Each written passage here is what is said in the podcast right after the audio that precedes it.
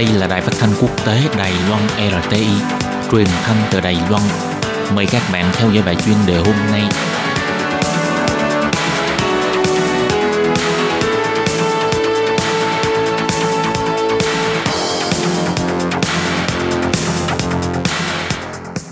Thúy Anh xin kính chào quý vị và các bạn. Chào mừng các bạn đến với một chuyên đề ngày hôm nay.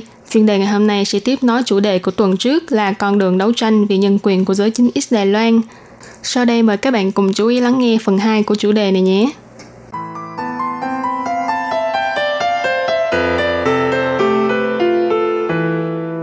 Trong cuộc biểu tình trước Viện Lập pháp về sửa đổi luật biểu tình và diễu hành, Vương Hy từ một người dân qua đường trước đây trở thành nhân vật chủ chốt trong công cuộc đấu tranh nhân quyền này. Vương Hy cho biết, bởi vì tôi nhận thấy hình thái quốc gia hiện nay của chúng ta có một số quyền lợi nên được khẳng định bằng hiến pháp như quyền tự do ngôn luận và quyền biểu tình đều là những quyền cơ bản. Nếu như chúng ta không được bảo đảm những quyền lợi này thì sau này dù chúng ta có làm gì đi nữa cũng không có giá trị gì cả. Còn về phần Danny, bằng những kiến thức có được trong ngành pháp luật của mình, Danny hiện đang phụ trách tiếp nhận vụ án cho Hiệp hội Giải oan của Đài Loan. Khi nói về công việc của mình trong một năm qua, Danny cho biết bản thân cô đã tham gia vào hàng ngũ giải oan của vụ án tử hình Trịnh Tính Trạch, được tận mắt chứng kiến sự tận tâm của các luật sư nghĩa vụ và cảm thấy kính trọng đối với sự kiên trì của những người trong cuộc. Cái tên Trịnh Tính Trạch đối với Danny mà nói, không chỉ là tên của một phạm nhân mà cô đã nghe qua trên báo đài, mà còn là một ví dụ sống thường được nhắc đến và thảo luận trong lúc cô còn học đại học. Danny còn có cơ hội được tham gia vào giai đoạn cuối cùng của hành trình giải oan này. Vì thế, sau khi Trịnh Tính Trạch bị giam trong tù 4.322 ngày và nhận được phán quyết vô tội vào tháng 11 năm 2017, Danny cảm thấy vô cùng hãnh diện và xúc động. Nhưng công việc của cô chưa dừng lại ở đó, mà tiếp sau đó cô lại bắt tay vào hành trình giải oan cho một vụ án oan khác, vụ án của Tạ Chí Hoành.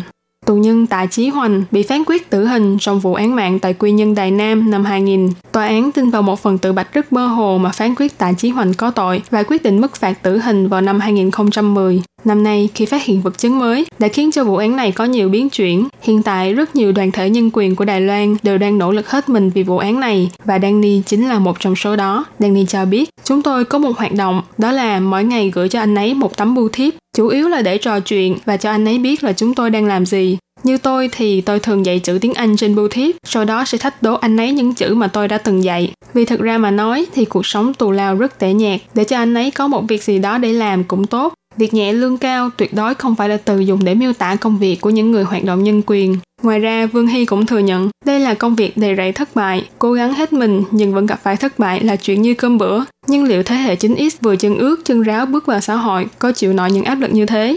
Vương Hy chia sẻ, khi chúng tôi trò chuyện với tình nguyện viên thì cũng từng có một cậu người mới hỏi tại sao chúng tôi lại có thể chịu đựng thất bại liên tục như vậy. Tôi trả lời cậu ấy, thất bại chẳng là gì cả. Dù sao thì việc thất bại mỗi ngày là việc rất bình thường. Có lẽ có một số việc tạm thời chúng ta không giải quyết được, nhưng mọi người phải trò chuyện với nhau để giảm bớt áp lực cho nhau. Còn Danny thì nói, cảm thấy thất bại và bất lực là chuyện rất bình thường, nhưng phải kéo bản thân về trạng thái cân bằng. Cho dù sự việc không có tiến triển, thì vẫn phải tìm mọi cách để nó tiếp tục. Bắt tay vào hành động vẫn còn tốt hơn là ngồi đó mà than vãn. Chung quy, công việc đấu tranh vì nhân quyền vô cùng phức tạp. Ngoài năng lực chuyên môn, còn phải có ý chí kiên cường và lối tư duy đổi mới. Dưới sự nỗ lực của lớp trẻ 9X, họ khiến cho đấu tranh nhân quyền không còn là những câu chuyện bi thương mà còn là cách để họ thể hiện bản thân mình. Năm nay là năm thứ 70 của bản tuyên ngôn quốc tế về nhân quyền. 70 năm trước, nhân loại đã trải qua Thế chiến thứ hai với biết bao nhiêu chuyện phi nhân tính. Ủy ban Nhân quyền của Liên Hiệp Quốc sau đó đã bắt đầu soạn thảo bản tuyên ngôn có giá trị công ước quốc tế về nhân quyền này và thông qua vào ngày 10 tháng 12 năm 1948.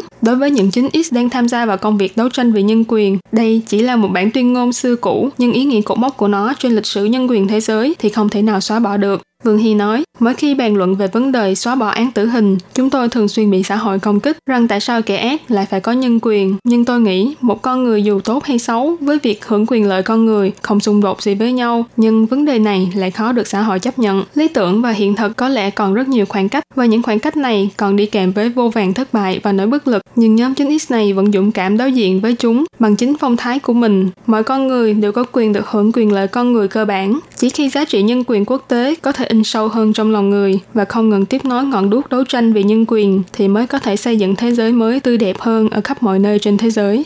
Vừa rồi là phần chuyên đề do Thúy Anh biên tập và thực hiện.